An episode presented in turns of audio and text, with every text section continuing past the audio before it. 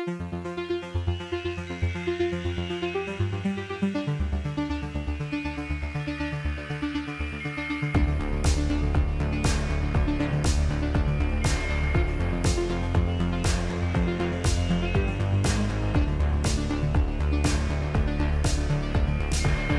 to Every Horror Movie on Netflix, the show where we watch, review, and discuss every horror movie on Netflix. I'm Chris, here with Patrick. Hello. And here with Steven. Hi. And we have a really special episode this week. As you know, if you've been listening to the show, a few weeks ago we reviewed The Car and The Car Road to Revenge in a special double feature episode. And uh, we got a email uh, unexpected email from the director of the car Road to Revenge, GJ Echternkamp. And he listened to the episode and he wanted to add some context uh, and sit down with us and talk about the production of the movie and uh, his thoughts on how it turned out yeah, I mean, this was uh, uh, quite a shocker uh, to hear from him, especially because we gave the car Road Revenge some fairly mixed reviews. Mine were more mixed than uh, you guys, so it was a delight to hear from him and and a delight to talk to him. I think this is an exciting conversation that y'all are going to enjoy. Yeah, he he was seemed to be a really good sport about it, and he just kind of wants to chat about his side of the story. Um, so we called him and please forgive you know the the audio quality if it's a little spotty we'll find out but enjoy this interview with uh, us and gj echternkamp director of the car road to revenge we're very excited to welcome GJ Echternkamp here. He reached out to us after our last episode and uh, wanted a rebuttal uh, to our review of the car, Road to Revenge. Uh, and we're super excited to have him here because, uh, as you know, if you listen to the episode, uh, that movie raised a lot of questions in our minds, and uh, hopefully we can get some uh, insight into them. Uh, so to just start off, GJ, why don't you just briefly introduce yourself and kind of explain where you were in your career at the time you started working on the car Road to Revenge? Oh God. where I was in my career, uh, you're you're starting like right hitting me in the balls. Um, okay, it's a safe so, space. So you know, I had done you know when I was first started making stuff, I was I was shooting stuff that I was trying to post on like a website because I figured that was the best way of distributing things. And you know, like once there was digital video and once there was streaming, I thought, well, as a as a guy just starting out, I'll just make stuff and put it online and hope for the best. And the first thing I ended up making was this like long form documentary about my parents, even though I, I didn't really want to. It just kind of, for, I don't want to get into the whole story, but I got sort of talked into it. And I was like, uh, one of those assholes who makes a documentary about his parents because he thinks it's that interesting, but it's not.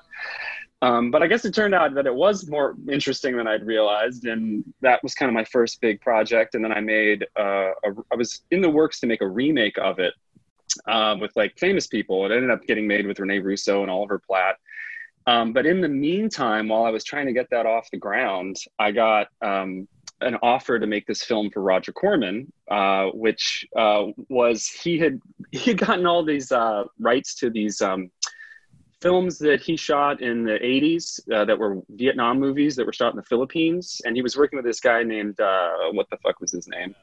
Uh, Cirio Santiago. Uh, he had worked with Roger on all these movies, and they were all called like "Eye of the Eagle" and you know "Flight of the Flight of the uh, Tanks" and you know whatever. and it was a big straight-to-video market, kind of in the wake of Platoon.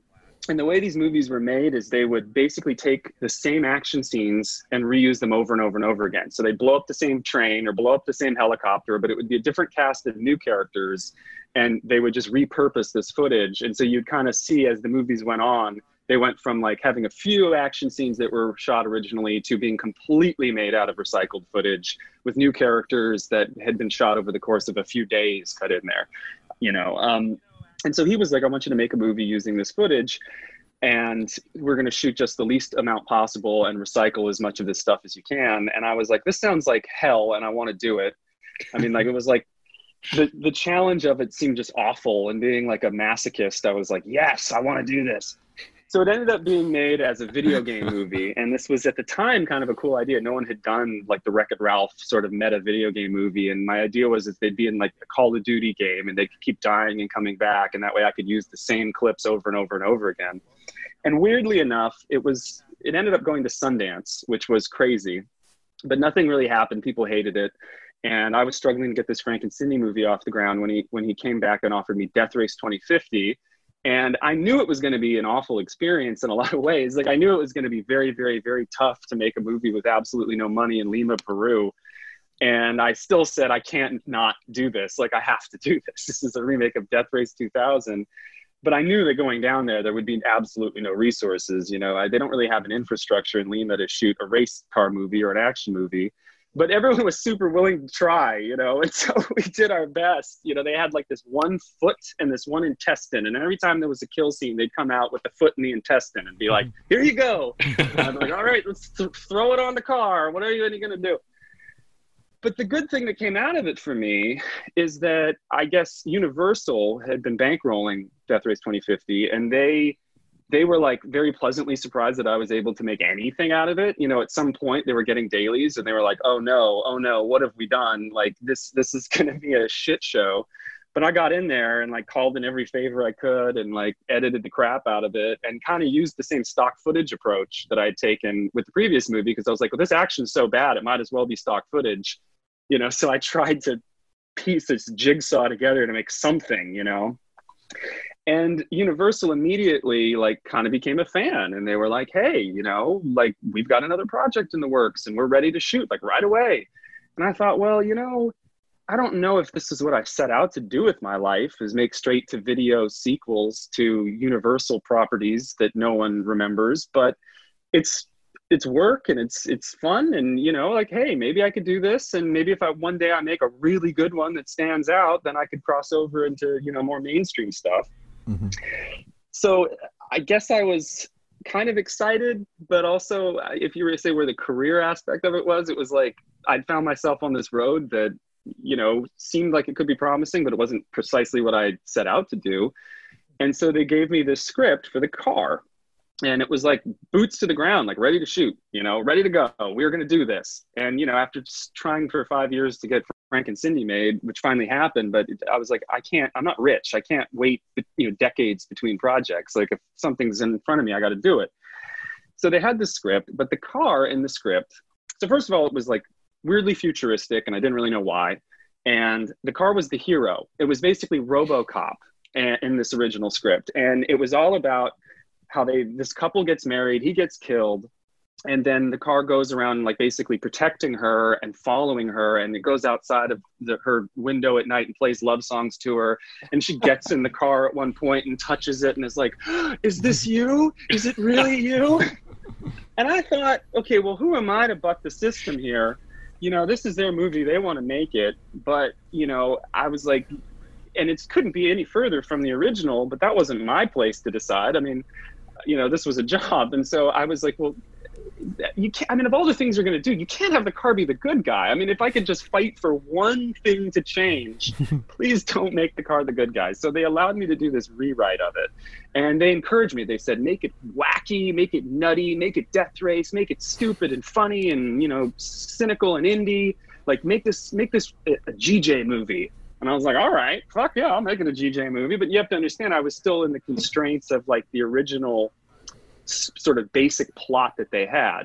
So since the car was always stalking her in a good way, I was like, would be very easy to make it kind of stalk her in a bad way, like make yeah. him a, a, a, a, a controlling ex-boyfriend in a toxic relationship. And even though it's protecting her, it's only protecting her as far as it thinks it can have her. And then at the end, when it realizes it can't, it finally goes full bloody rampage and just it becomes, you know, the bad guy he always was and I and also like you know make it kind of funny and stupid. And I was like, yes, I'm all about this. And so the whole time I'm thinking, how are they letting me get away with this? Like, how am I making this movie right now in Bulgaria? Like, like I never thought that Universal would hand me the reins to do something this goofy because I wanted to be RoboCop. I wanted to be like street punks trashing cars, you know, stupid bad guys with mohawks. You know, like I was all about making it like a Verhoeven film. Um, and then the long and the short of it is that they finally showed like the first edit to their bosses. And their bosses, I guess, had never read my version of the script and were like, what the fuck is this? what is this movie? and so I was out. They got rid of me and took over, basically, completely re edited the film did all the music, did all the color, did all this bad ADR stuff where they were like, there can never be a point where someone's not telling you what's happening. So like in all the driving scenes, they're like, I'm turning left. No, I'm I'm turning right. the car is behind me. Now the car is in front of me. and they did this color correction where you can't see anything, and they put all this generic music. Like I had the Ramones in there, and you know I was like being like indie hipster, thinking I was gonna make this cool, quirky movie, and then they were like, "Oh dear God, what is this quirk?" But the worst thing they did was they cut out the lead. Like it was all about the girl. It was all about Daria. And there's all these scenes with her where you sort of understand sort of her journey and her relationship with this guy and her sort of toxic past and all of these things. And these producers were like, fuck her. Why is this woman talking? Get her out of there. And so the whole central story about this toxic relationship, like, just was gone. And it was just them sort of trying to get to the next action scene as quickly as possible. And and the funny thing is, is at the end of the day, I didn't hate what they did because I was like, well, it moves, you know, it's fast. I mean, like it doesn't make any sense, but you know, at least it at least it never wastes any time. I guess I can't, you know, that's that's the movie they wanted. But obviously if I'd have known that's the movie they wanted, I would have started off doing things so differently, you know, like like it's such a weird thing to see that you had the silly intention with these goofy bad guys, right? But it's played so straight that it makes yeah. no sense, right? it's like well, so none of that is intentional. You know? The stuff of the central relationship too. I'm glad you cleared that up because I mean that raised a lot of questions for us. Like I really didn't understand what the vibe was between those two at all. It definitely felt yeah. like there was a giant chunk missing right out the gate. Well, and we were also so puzzled by you know that whole element of yeah, are we supposed to be rooting for the car or not? And it makes so much more sense now that we know that there was that push and pull between you and the studio. We're we're gonna start a hashtag for release the Echternkamp cut. well, let's. So, I want to I want to back up a, uh, quite a bit actually. Like, do you have any sense of why there was interest being drummed up in a sequel to The Car over 40 years later. I mean, it's a yeah. beloved film. It's it's it's kind of a big, you know, it's kind of iconic as a cult film now. But I, I still don't see any kind of mainstream appeal for that concept returning. I mean, look, I was trying to be loyal to Universal. I really thought that they would. They called me in there, and I spoke to their boss, and she was like, "Look, we we fucked you. You know, this was lack of oversight on our part. We took, you know, obviously whatever your vision was, and the subtext was your vision sucks, but whatever it was, we know it was important to you, and we know it must hurt to see us do this to something you put that much time and effort into. And don't worry, we're going to make this right. And then the lady says to me, "But I'm still hurting." And I need time. I need time to heal. And I'm like, you're hurting. I'm done. Like you just killed my entire career. I'm over. like I got oh. nothing. Like my last film is a fucking I don't know what it is. I'm hurting. But I didn't say that. I'm just like, yes, yes, yes. Please heal. I want you to heal.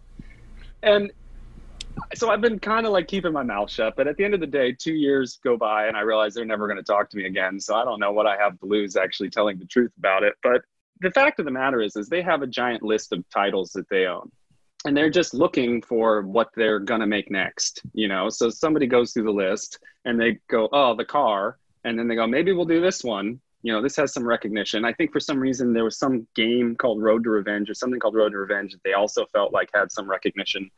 And they're like people will talk about this because it's something that's been established and then they call up some writer and go hey write the car and and you know that's how it happens. I mean i was trying to pitch a remake of waterworld to them the whole time. Like for real? Yeah it's just that's what the department does. The department takes their existing titles and mm-hmm. somebody picks one to remake and then they remake it and they hope that because it was based on something that existed the marketing will kind of you know it'll market itself more than they'll have to dump money into getting people interested in it. But they made a big mistake taking a film that uh, you know was such a specific thing that people loved and then creating something that was completely dissimilar to it in every way possible. They were only going to alienate those people you know? And so most of the vitriol you see is from people that were expecting one thing and getting another. And, and in my experience that's kind of what a lot of criticism is. It, it, has a lot to do with expectations and how a person feels like what they think they're going to get versus what they get. And I think it's very hard for them to judge it based on its own merits um, because of that. So that's kind of why it got made. Like somebody at the 1440 was like, "Oh, what about this one?" And then somebody was like, "Okay, let's do it." But someone actually wrote this wrote the original version of the script as a car sequel. It wasn't like they had a script about something else and changed it to fit the car property. Not that I'm. Yeah, I don't think I'm. I don't think. I mean, I don't know the guy. He lives in Florida. Uh, he probably hates me for what I did to his script, where the car was the hero. You know. Um, I, th- I I'm assuming that's what he came. I mean, unless it's possible he had a sci-fi car movie that he had been working on, but I think the, that would be an enormous coincidence, you know, if that was were the case that he just happened to also have something like that. You know, and the connection to the original was always sort of tenuous. In his version of it, he thought he was going to get Josh Brolin to play the mechanic, but Josh Brolin wanted absolutely nothing to do with it. And basically, they go down a list of they go down a list of people like names or cameos and they just offer it to the top one and they move their way through the bottom and so the fact that it's um, ronny cox is not was never because somebody thought that this was a tie-in to the original because mm-hmm. he's the same guy it was like ronny cox will do it ah we're three days out from shooting let's go was it really decided that late in the process yeah wow wow that solves I mean, another mystery because his, um, yeah, his appearance was quite baffling at the end of that. You're thinking too much about it. I know. I That's what we do, though. so, what was your relationship to the original car movie? Were you a fan going into this project? You know, it's funny. I had, I had always, I have always been obsessed with cult movies. I, I had this book in college called uh, Cult. Uh, I have it right here. What is it? cult flicks and trash picks. And this was my Bible. I would go to the local video store and rent five of these movies a night on VHS and just watch them. Um, I'd considered myself a sort of cult movie aficionado, and I had never even heard of the car. Like I had no idea it was a thing. Like I, I mean, of course, we I watched it a ton of times, but I think as far as cult movies go, it's it's not one of the best ones. I hate to say, if I'm being honest, you know, I mm-hmm. I wouldn't you know have a party and invite all my friends over and be like, you gotta watch this one. Oh, we did that actually, but but I can understand that it's not for everyone. I mean, it's fine, but it's not Death Race 2000 or you no, know, like it's not. It's you wouldn't call it like an iconic, you know, uh, cult movie. It's it is what it is. But mm-hmm. yeah, that's that's sort of how he ended up involved in it. And and you know and, and another thing that like i guess it's funny it's just like people don't realize that and that's why I'm kind of excited about even I don't care about the Superman movie or whatever it is, the Zack Snyder cut, but I like the fact that people are now sort of becoming aware that it's not necessarily the, the final product can't be hung on one person's neck, like that there's this entire team of people that are all involved in it, and and to get the awareness out that it might not be necessarily your vision that makes it to the end, I think is a good thing. You know, like totally rather than crucifying every director on earth who you know had to answer to a studio, like you know, be aware that maybe they didn't make every decision. You know. Hmm. So, what were some of the key changes in the movie where you just went, "What the fuck"? What were some of the biggest surprises for you? After I saw their version of it, you mean? Yeah, yeah. Uh, well, the ADR was mortifying. you know, they hide like I don't know who does it, but like they they were like writing their own dialogue, and so every time they the, so you can hear the audio quality changes, and all of a sudden the characters are saying things that are like really not good. You know, like like you'll see this cutaway, and you'll hear one of the characters be like, "The important thing is that we get the chip." The chip is the key. you know, you're like, oh, that's or you know, or like even the part in the beginning where he like hands her a baseball bat to beat up the guy that's kidnapped her in that opening scene, and he goes, "Batter up." like somebody was like, "We got to add a batter up there."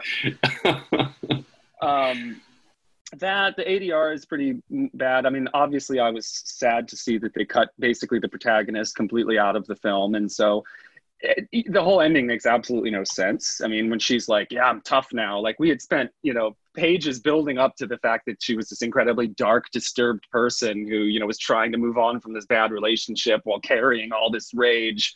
and then it's like, oh, okay, she's bad now. Oh, I get it. Well, sure, you know.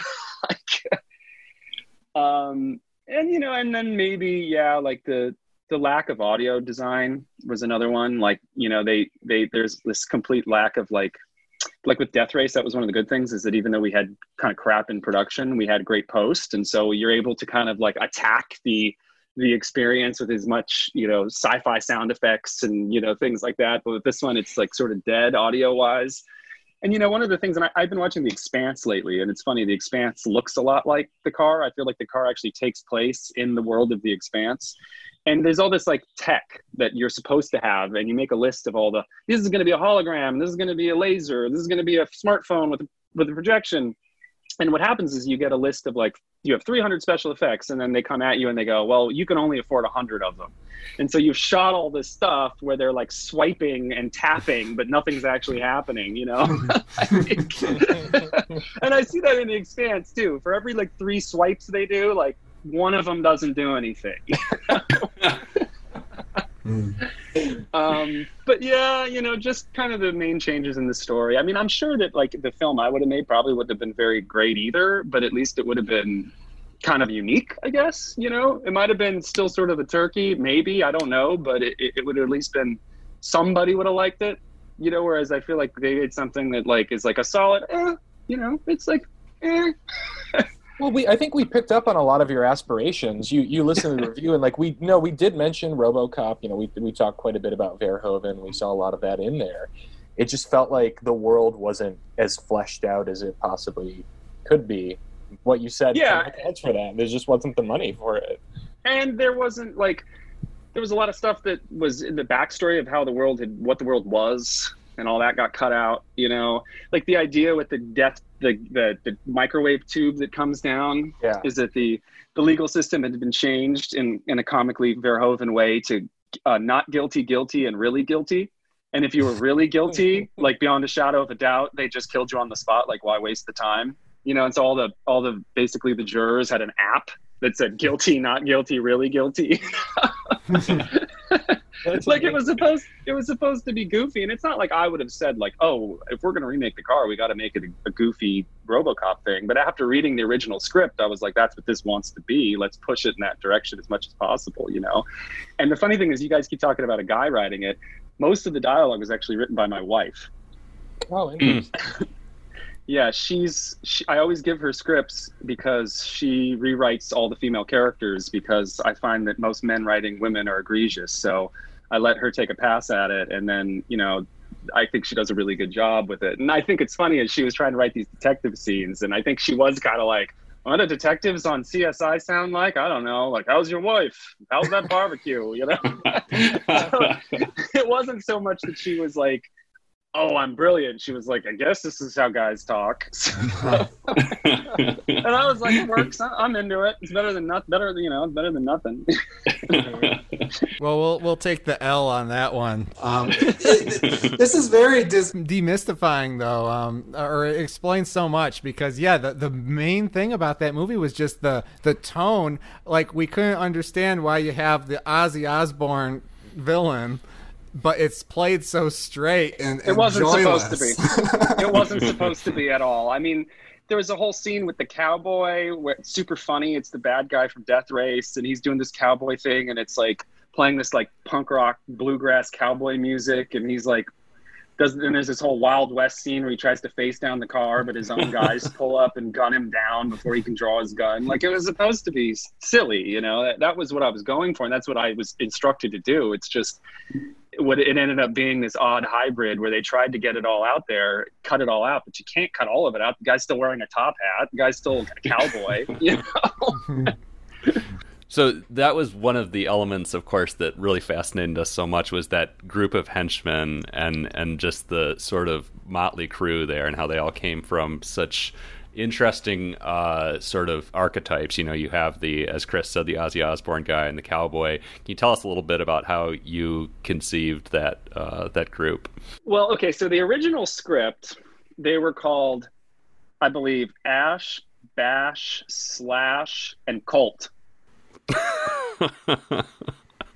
and so I just was running with that. I'm like, if we're gonna have Ash, Bash, Slash, and Colt, they're going to be like mini bosses from a Nintendo game. Then let's make them and let's let's run with it, you know, and and make them into, you know, what they're meant to be, which is like the pyro, the knife guy, the brute, and the gun guy.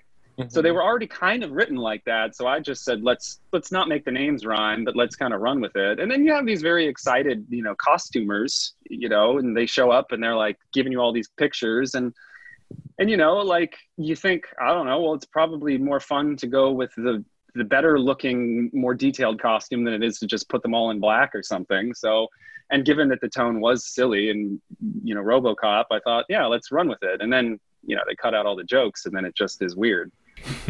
So yeah I have a burning question. Um, yeah. I think the most memorable moment of the movie for all three of us was the moment when the car takes flight. Yeah. Uh, was that you? Like, can you explain the the mechanics of that? I would love to. I would love to actually, okay. because one of the one of the biggest things that I feel like people don't realize watching movies is the existence of the second unit. Okay, mm-hmm. so yeah, so when you're talking about you know so and so's you know this great and directed this action scene phenomenally nine times out of ten they didn't. Nine times out of ten a second unit did that. Um, in a movie like this they kind of split you up where they go out and they do basically anything that doesn't involve seeing the actors and they're shooting a lot of that stuff concurrently while you're working with the actors. So a lot of the um, a lot of the car action scenes you see in any movie wasn't actually directed by the person who's directing the film. It's directed by the second unit director who sort of specializes in action and works with the team of like stuntmen. So you don't know what they're going to give you at the end of the day. You come home that day and you look at the dailies and you go either like, "Oh, wow, they nailed it," or you go, "My god, that's not even the right car." And then you find the storyboards you made in the trash before they left the building, you know. um, so so it's funny. It's like you watch it and i'll watch it and i'll see an action scene. I'll be like oh i did a good job there or they did a good job there or i really blew it there or they really blew it there. You know it's it's it, it is what it is. And when you're making a low budget movie the the people who are sort of responsible for the the local production like the the production company that's taking it on they're the money people. And they know how much money that you have. And you kind of don't really know. It's very abstract. Like they don't tell you on a low budget movie, like they don't break it down and go, okay, well, you can have this car crash or this fist fight. Only one or the other, you know. like if they did do that, it would probably be a lot easier to prioritize. But instead, what they do is they act like they're going to kind of give you everything. You know, they sort of, you know, bill it like you're going to have these amazing stunts and everything's going to be what it is on paper. And then either they tell you the day of it's not possible because you can't afford it, or the second unit goes out, kind of phones it in, and comes back and goes, hey, that's what you got. Um, so in the case of that scene, it was supposed to be done the way it was done in the original movie, which was the car was actually loaded into a giant cannon, right? So there's this big cannon that shoots this massive blast of compressed air and literally was able to, in the original movie, actually launch a real car flipping over the hoods of a bunch of police cars. And I thought they kept saying that's what they were going to do. You know, that's how it was supposed to go down. But instead, they just shot the car kind of pulling up and driving off and we're like, ah, we'll do it with CGI. and that ended up being what happened with that is that I was expecting this amazing stunt, and when I saw it, I was like, "Oh, we have to do it with CGI."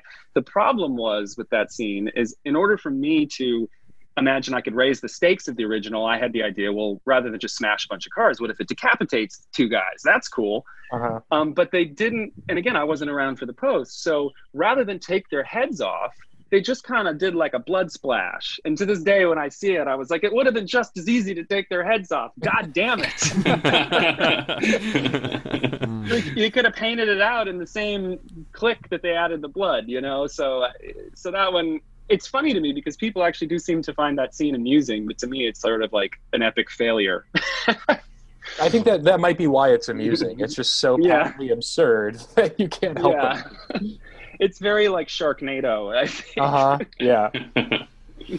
So maybe you can help demystify uh, something that we have to talk about a lot as we watch every horror movie on Netflix, which is just kind of the business model behind a lot of these direct-to-video or direct-to-Netflix movies. I mean, uh, uh, even if the budget wasn't where it should have been, a lot of money was spent on this movie, and it went straight to VOD, straight to Netflix. How are they making their money back? What's the what's the incentive behind making these movies in the first place? Um, it's like low risk, low reward, I would say. I mean, in the grand scheme of things, it's not a fraction of the money that they would spend on on a film that they would really get behind on a marketing level. Um, I think there's just an international demand for content, and there's a lot of streaming sites, and you know, like a lot of cable networks and so they can kind of work it out in advance you know that that they're delivering a certain amount of product like that's their obligation. So they're sort of you know signed a deal with a number of distributors to give them five horror movies and two science fiction movies and one rom-com and so that's already paid for. So they basically know as long as they don't spend over a certain amount of money the network is the, the, the, distribution is already in place for whatever they give them and they're trusted that they're going to give a product that's going to be consistently up to up to the standards of what they've sort of agreed to. So in this case it was clear to me that the higher ups had pitched that they were going to deliver a, a straight horror movie and what they got was a quirky action comedy and we're like oh fuck. We said we you know we have to fill the slate of horror movies we've been promising to these people so let's try to make this as much as we can into into a, a horror movie so it's it's it's kind of just a, a network that already exists that sort of has a price pricing model. And as long as they sort of follow the guidelines and don't make total garbage they can keep making straight to video movies. Hmm. if that answers the question. Yeah. So when you reached out to us, which was again so kind of you to do, I was really interested by one thing you said in your initial email, where you said uh, that making this movie was the worst year of your life, and I'm just wondering, you know, you you t- you've touched on this a bit already, but I mean, just emotionally, what was this experience like for you? It sounds like it had to have been pretty. And, and, was the worst year of your life just because of what happened on the post production side, or was the shoot itself uh, exhausting? I mean, the shoot was. I mean, you know, going into a, a low budget genre film, like you can do a low budget comedy or drama. I mean, there's a lot of you know ways you can do a low budget film and do it really, really well. Um, but when you're promising, you know, action and kills and gore and special effects, you know, going into it, it's going to be difficult. I mean, I would say that compared to Death Race, everyone in Peru was so stoked to be working on a movie that even though it was kind of like we were piecing it together out of garbage, like everybody was so happy and so supportive. Whereas like the Bulgarian crews, they're mostly doing second unit for big action movies. Like they all do like the second units for the Expendables and things like that. So they weren't kind of as happy to be there. They were just like punching the clock. So, you know, there wasn't a lot of like, it didn't feel like this great, like, oh, guys, we're going to end this together. It was more like, today I slum it on your movie. You know, um, what is this with guy in hat? This stupid. like, so I wouldn't say that it was like a an amazingly fun day to day experience, but it was okay. It was fine. I mean, I love working with actors. I kind of feel like that's the thing I like the most about the process is is like you know having the acting be good. That's the thing I sort of pride myself in is finding good people and you know make making the scenes make sense and so I enjoyed that part of it. But really, the the trauma came after because I had been putting all my eggs in this basket of like this idea of doing straight to video movies for Universal and building this relationship with them. And I really had finally thought that my life made sense. I the project caused me to join the DGA. Um, so I was now a DGA member and I had health insurance and it finally felt like the uncertainty of the profession that I chose, I'd finally landed on my feet. You know, I was finally going to be working consistently and knowing where my next paycheck was coming from and making things that although aren't super ambitious are fun and right up my alley. So i i had this amazing feeling when i got home that i had i had finally done it you know? Um, and then when this happened it completely pulled the rug out from under me where you know i i was on the outs with these people and i didn't know what was next. You know i had been invested in with them for like three years at this point, and I hadn't really been pursuing anything else or any other relationships with anybody or writing any other scripts or doing anything. You know, this had been my this was my new goal. This was my new path.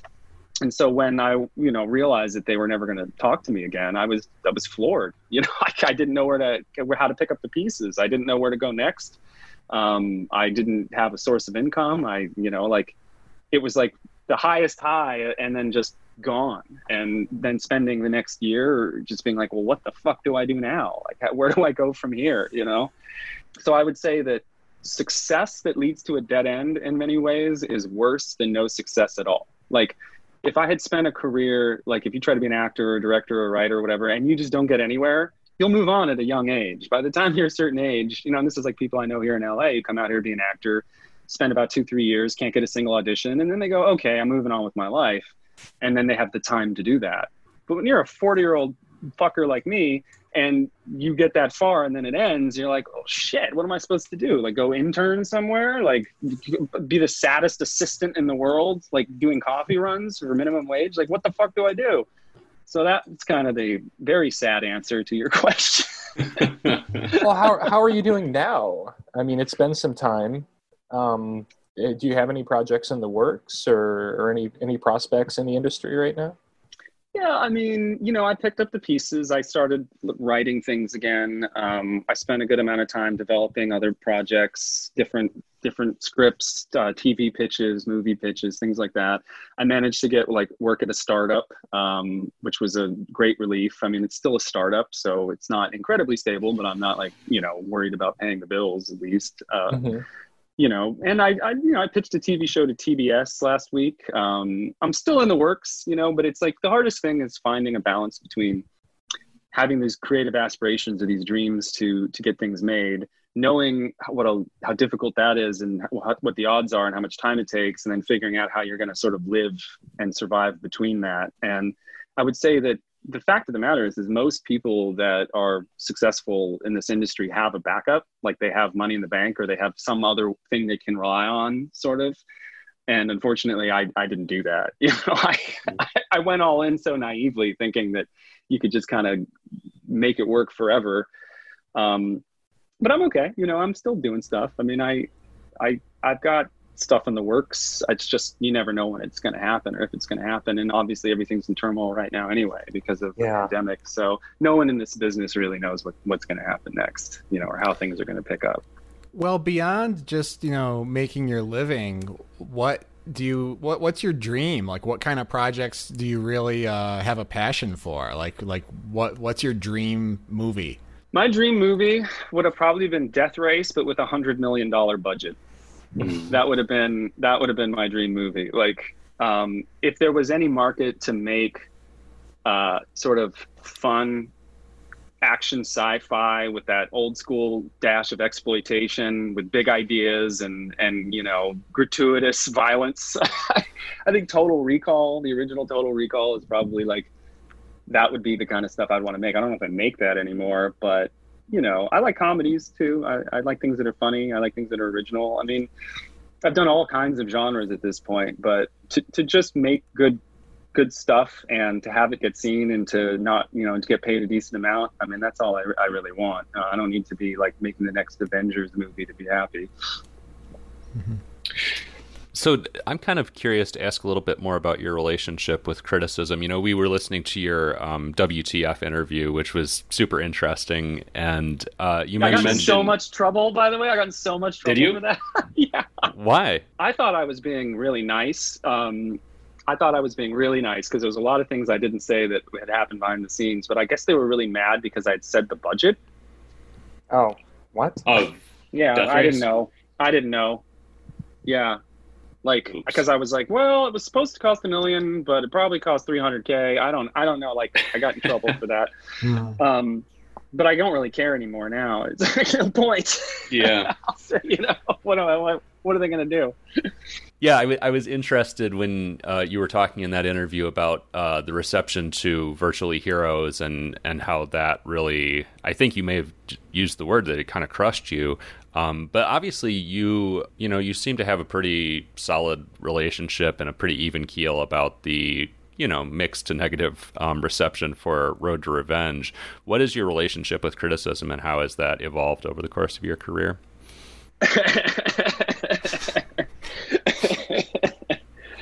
oh God! I mean, look, you know it is tough. It is tough that there's this like auteur model and people don't really know what goes on behind the scenes. They don't know what what anyone does on a set. They, most people, I'd say, don't even know what a producer does or what a producer is. Um, it is annoying. Like I, I actually am fine with people criticizing a film because it sort of validates some of your own criticisms about it. It, it does hurt more when they single me out. That's the thing. Like when it's like, they perceive certain decisions I made as intentional that may or may, may or may not have anything to do with me.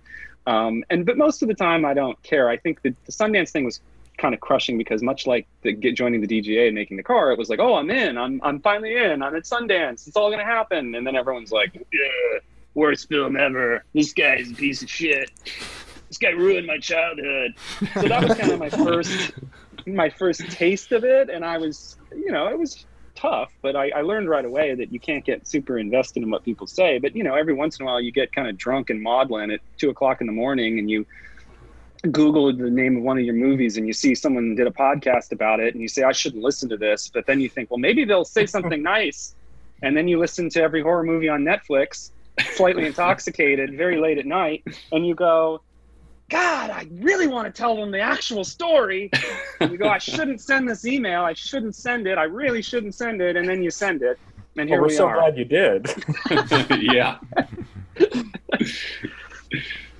so yeah, I mean, it's it's a complicated thing of like knowing that maybe the final product isn't as good as you'd want it to be, hoping that you don't take too much of the fall for it, but also having this incredible need to maybe like lighten up the mood you know just like make it more of a dialogue like it's a process. And so you know people know about the process a little bit more you know maybe they'll i don't know you know maybe they'll be smarter the next time when they say that i suck.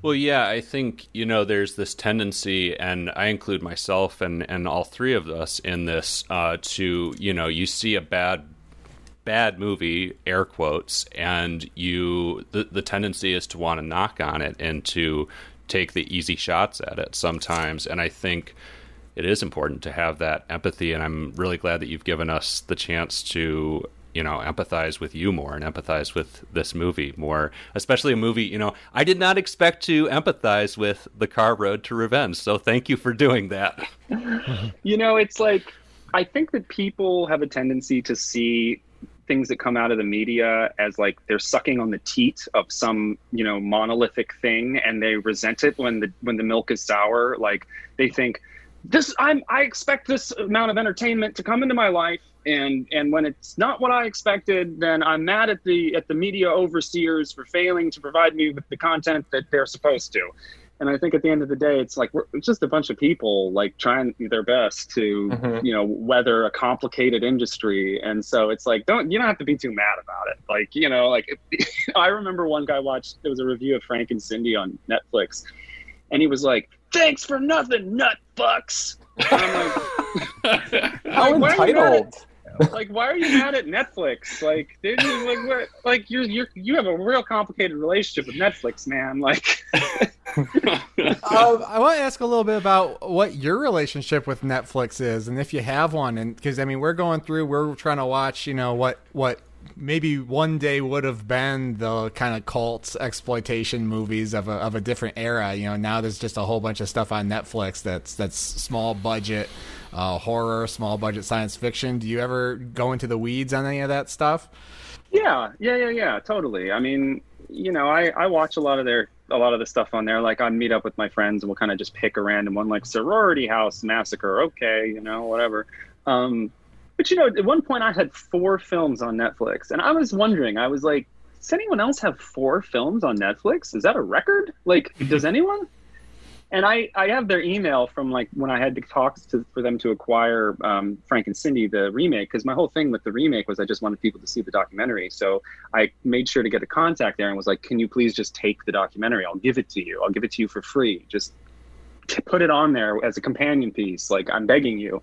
So I, I have a relationship with them and every time I would so I, I, I, email them every once in a while and I'm like, oh, I have a script. It's that guy. You know, you got a lot of my stuff on Netflix. Sorry to bug you, but well, why don't you check this out? And then, you know, they'll read it and say, yeah, it wasn't good enough.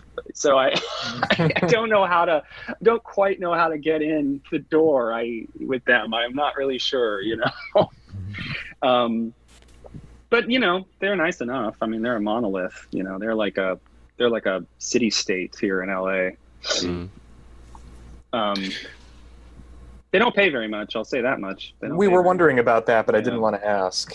Yeah, they don't. They don't. I mean, it's it's not an incredibly profitable thing and it doesn't pay residuals to actors or writers or directors it's not i don't think it's i don't want to bite the hand of the overlords but i don't think it's like the best thing for the industry to to have a, service where you can't verify how much your stuff is getting watched or get paid you know mm-hmm. but it is what it is if it means more things getting made then that's fine too you know do you have any uh, favorite oddball things that you've discovered on Netflix along the lines of Sorority House Massacre or whatever?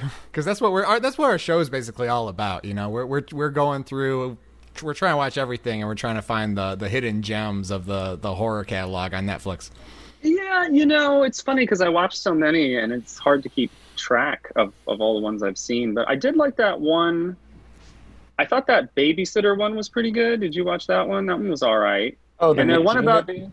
Yeah, that was okay. Yeah, I had fun with that. Yeah, that was okay. I mean, for like, because I thought it was going to be more like a bargain basement thing, and it was a little more polished mm-hmm. for a mm-hmm. movie I'd never heard of than I was expecting, and a little more love had gone into it.